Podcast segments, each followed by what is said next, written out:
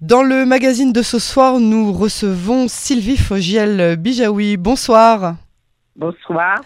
Merci d'avoir accepté notre invitation sur euh, Cannes en français. Vous êtes professeur de sociologie, vous enseignez au collège académique de Ramat Vous êtes par ailleurs auteur de plusieurs articles sur euh, la citoyenneté, la démocratie et le genre. On vous a demandé euh, d'intervenir ce soir sur les ondes de la radio publique israélienne pour nous parler de la crise au sein de la société israélienne. Alors dans une société comme, comme la nôtre, qu'on composé de plusieurs tribus, euh, les arabes, les juifs, les laïcs, les religieux, droite, gauche et j'en passe, euh, où chacun vit finalement très différemment euh, de l'autre. Est-ce que vous estimez que l'État est en train de se scinder en plusieurs États, en deux États, par exemple un État laïque et un État religieux? Ah, Non, non, non, non, pas du tout. Pas du tout. Ça, c'est, c'est peut-être euh, le, le, le, scénario le pire. Et non, non, je pense qu'il y a autre chose. Euh, il y a la conception de la démocratie et la conception euh, du judaïsme, mais alors compris de manière la plus étroite et la plus xénophobe possible.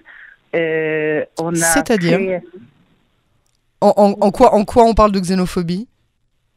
Oh ben, On peut parler de la, de la non-reconnaissance des courants réformistes et conservateurs, qui sont dans la majorité euh, aux États-Unis. On peut parler de la non-reconnaissance des Juifs. Ça, je parle déjà dans le dans la au sein même des Juifs. Oui, oui. Au sein même des Juifs. Oui. De la non-reconnaissance de 500 000 Juifs euh, du RSS sur le million 200 000 qui sont arrivés, dont le père est juif.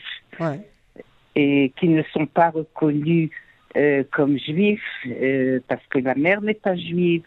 Et euh, on peut parler évidemment quand on sort de la périphérie juive, on peut évidemment parler de la de la haine des travailleurs étrangers, des et, encore évidemment l'approche des femmes et l'approche de la communauté GLBT Enfin, c'est quelque chose d'extrêmement euh, radicalisé.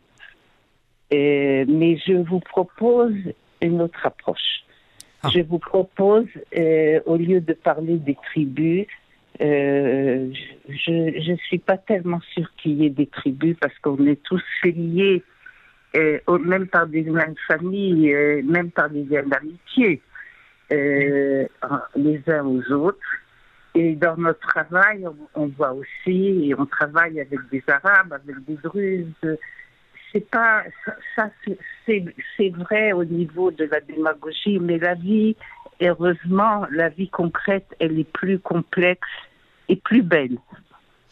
Maintenant, ce que je, que je propose, attendez. Oui, oui, allez-y, parce qu'on on, est ravis, David et moi, on entend, on entend cet optimisme et on se dit, mais alors c'est ça qu'il fallait qu'on entende depuis tellement longtemps? Oui, alors justement, je voulais, je voulais juste rajouter, puisque euh, ceux qui parlent de, de Medinat Yehuda, un État de Judée qui serait religieux par rapport à un autre État qui serait laïque, et l'État qui se diviserait, diviserait en deux, vous y croyez pas du tout à ce scénario, en fin de compte? Je, je n'y crois pas et je ne veux pas. Oui. Et c'est pas possible de toute manière c'est aussi démagogique que, que, ce que fait euh, notre gouvernement. Mais ce que, je voulais surtout vous proposer une autre, une autre approche. Vue, oui, une autre vue de la situation. L'État d'Israël, il a été fondé sur l'idée d'un État juif et démocratique.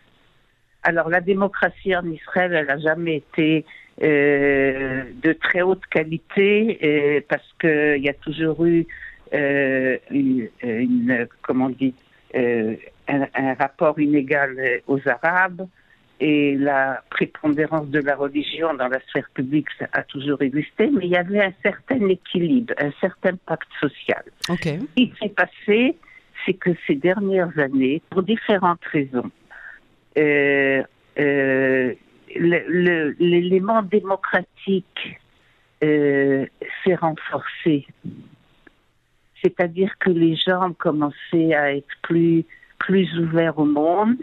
Et comme spécialiste de la famille, je peux vous dire que ça s'exprime aussi euh, au niveau euh, euh, de l'approche du mariage, etc., etc.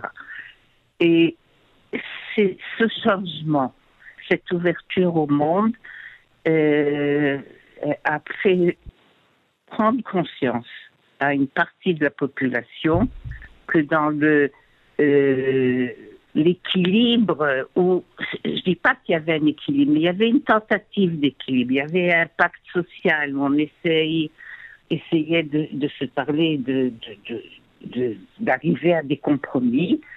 Euh, l'autre partie de la population, celle qui est devenue de plus en plus rigide face au changement, elle s'est radicalisée encore plus. C'est-à-dire qu'elle a formé un judaïsme, comme je l'ai dit avant, qui est xénophobe et haineux, euh, haineux vers tout ce qui n'est pas lui-même, qui est contraire à notre histoire.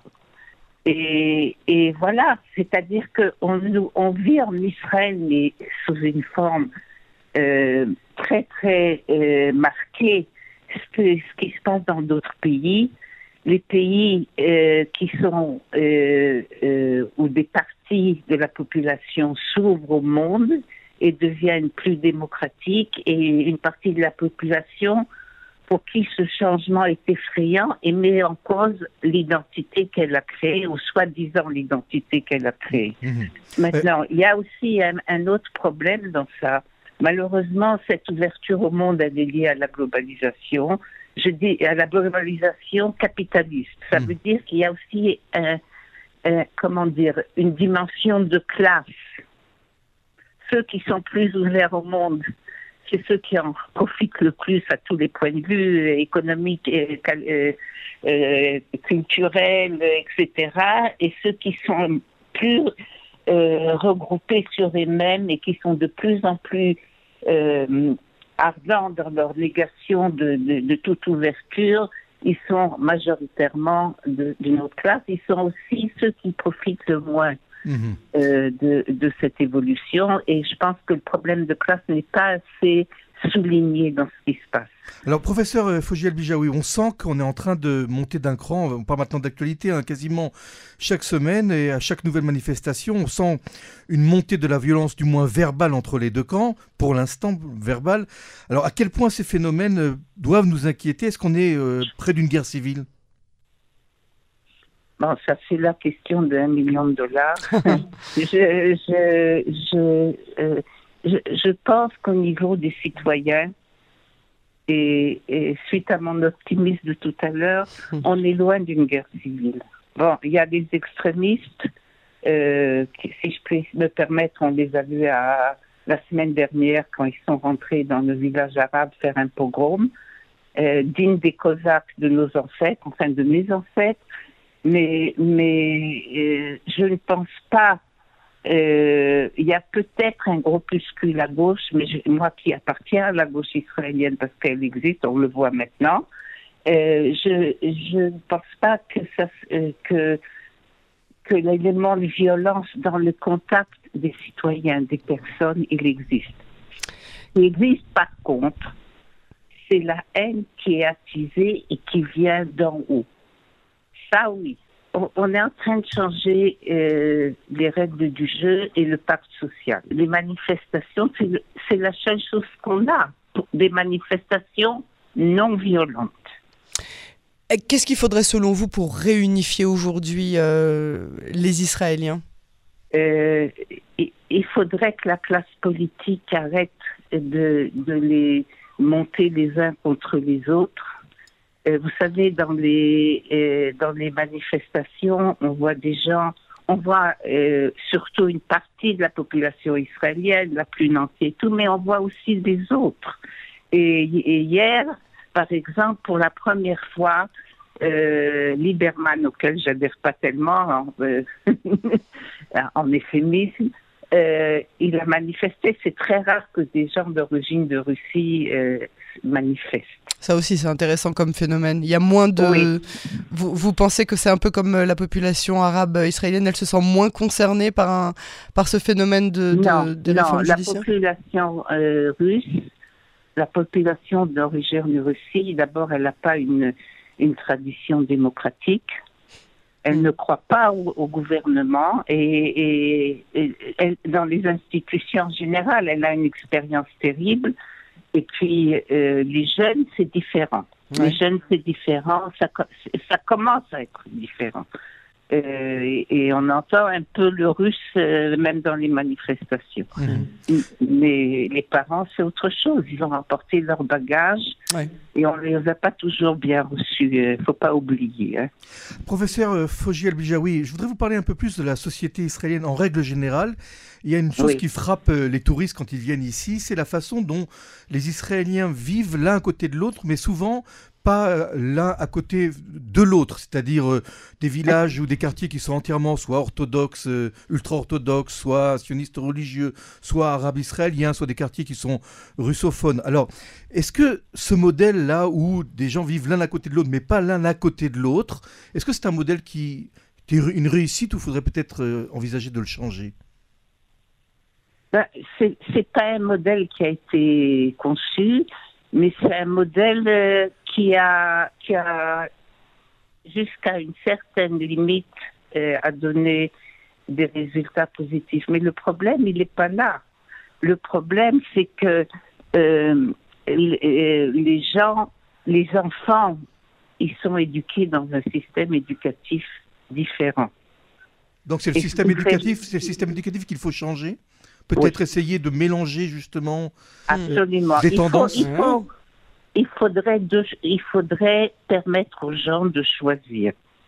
Ou d'envoyer leurs enfants dans une école qui euh, euh, garde leur identité collective, mais à condition d'avoir euh, des, des, choses de base, pas comme pas comme c'est ce qui se passe parmi la grande majorité du public de la communauté haredi ultra-orthodoxe. Alors, il faudrait laisser la possibilité aux gens de, choisir entre ça et une chose qui n'existe pas, euh, une école israélienne. ça existe, il y a, quelques écoles où il y a des, juifs, des arabes, des religieux. Des oui, mais il y en a quelques-unes, ouais, ouais, c'est pas, c'est pas le modèle. C'est pas le modèle. Et moi, j'enseigne dans un collège où il y a beaucoup d'arabes. Et avant, avant j'ai enseigné pendant des années à Beth Mhm. Et, la dernière chose que je voudrais, c'est qu'on soit séparés. Bah euh, et des Arabes et des Haredim. Et, de, ce qui fait la richesse d'une société, c'est sa diversité. Vers où Israël se tourne euh, avec cette euh, poussée démographique des, des, populations que vous venez de citer, les orthodoxes, les arabes, sachant qu'il s'agit de, tranches de la population qui ne participent pas de la même manière aux au devoirs du citoyen israélien et qui ne travaillent pas non plus de la même façon en termes de productivité. Vous intégrez des choses qui ne sont pas intégrables. Alors, premièrement, euh, chez les Arabes, euh, les, hommes travaillent comme les hommes juifs. Euh, je parle des, citoyens israéliens. Et les femmes, malheureusement, travaillent beaucoup moins que les femmes juives. pour diverses raisons et parce que il y a des traditions encore qui sont tenaces mais la raison principale maintenant, c'est qu'elles n'ont pas où travailler. Elles ont du mal, euh, moins qu'avant quand même, mais elles ont encore du mal à trouver du travail en dehors de leur euh, village, enfin leur village, de leur ville, etc.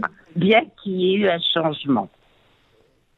il y a eu, il y a eu maintenant, et le problème euh, des Arabes euh, israéliens, c'est le, problème économique et 50% des enfants sont au-dessous du seuil de pauvreté. C'est une véritable honte. D'ailleurs, chez les Haredim aussi. Euh, mais au point de vue natalité, il y a une euh, diminution depuis 20 euh, ans, 30 ans de la natalité arabe. Aujourd'hui, quand vous regardez le taux de fécondité des juives et des musulmanes, le taux de fécondité général des juifs, il est plus haut que celui des femmes euh. Et en ce qui concerne maintenant le public orthodoxe, ultra-orthodoxe Alors le public orthodoxe, c'est... Euh, écoutez, moi je suis la petite fille de, de Chassidim de Pologne et, et je n'arrive pas à, à, comprendre ce qui, ce qui s'est passé. Enfin, je sais théoriquement, mais je ne l'accepte pas tellement euh, cette manière de présenter euh, l'idée d'une inégalité comme drapeau, c'est-à-dire inégalité entre hommes et femmes. Euh, les femmes, elles font maintenant et elles accouchent beaucoup, elles ont beaucoup d'enfants. Le taux de natalité, il est un petit peu euh, tombé, il est à 6 et, quelque chose, toute fécondité, euh, à, un peu plus de 6 enfants par femme, euh, Haredi. Elles travaillent un haut niveau, c'est-à-dire un, haut pourcentage, excusez-moi, de 75%. et alors les hommes, 50% de travail. Mais le, le, le, le, fardeau de la vie quotidienne, selon l'idéal euh, euh, qui est euh, inacceptable, inacceptable dans une, dans une société démocratique, c'est que la femme, elle, elle est à la fois celle qui met au monde ses enfants et qui donne... et qui travaille. Mais, mais, vraiment en une phrase, parce qu'il nous reste vraiment 30 secondes. La, la, la, la, démographie dans, ce, dans ces milieux-là vous effraie, vous inquiète ou, ou alors, ne vous fait aucun effet? Vous n'êtes pas très alarmiste et c'est tant mieux. non, non, je suis alarmiste. Ah. Je suis alarmiste euh, parce qu'on est dans un, dans un pays où le, le gouvernement euh, et se bat contre ses citoyens, contre tous ses citoyens. Il les, les, insurge les uns contre les autres et je ne sais pas comment ça va se terminer. Maintenant, dans la population Haredi, euh, il y a la démographie, mais ça dépend ce qu'on a ce qu'on en fait. Si, il y a dans le dans le monde Haredi, il y a beaucoup de mouvances aussi, il faut pas l'oublier. Mm-hmm. Et il y a les femmes qui, et, les hommes qui ont commencé aussi à étudier. Il faut imposer le, des éléments de base dans toutes les écoles, y compris dans le monde Haredi, parce que c'est on pourra pas on pourra pas continuer. Professeur euh, Sylvie Fogiel Bijaoui, merci beaucoup pour votre analyse. Merci beaucoup. Et à très bientôt sur les ondes de Cannes en français. D'accord, merci, merci à vous. Shalom.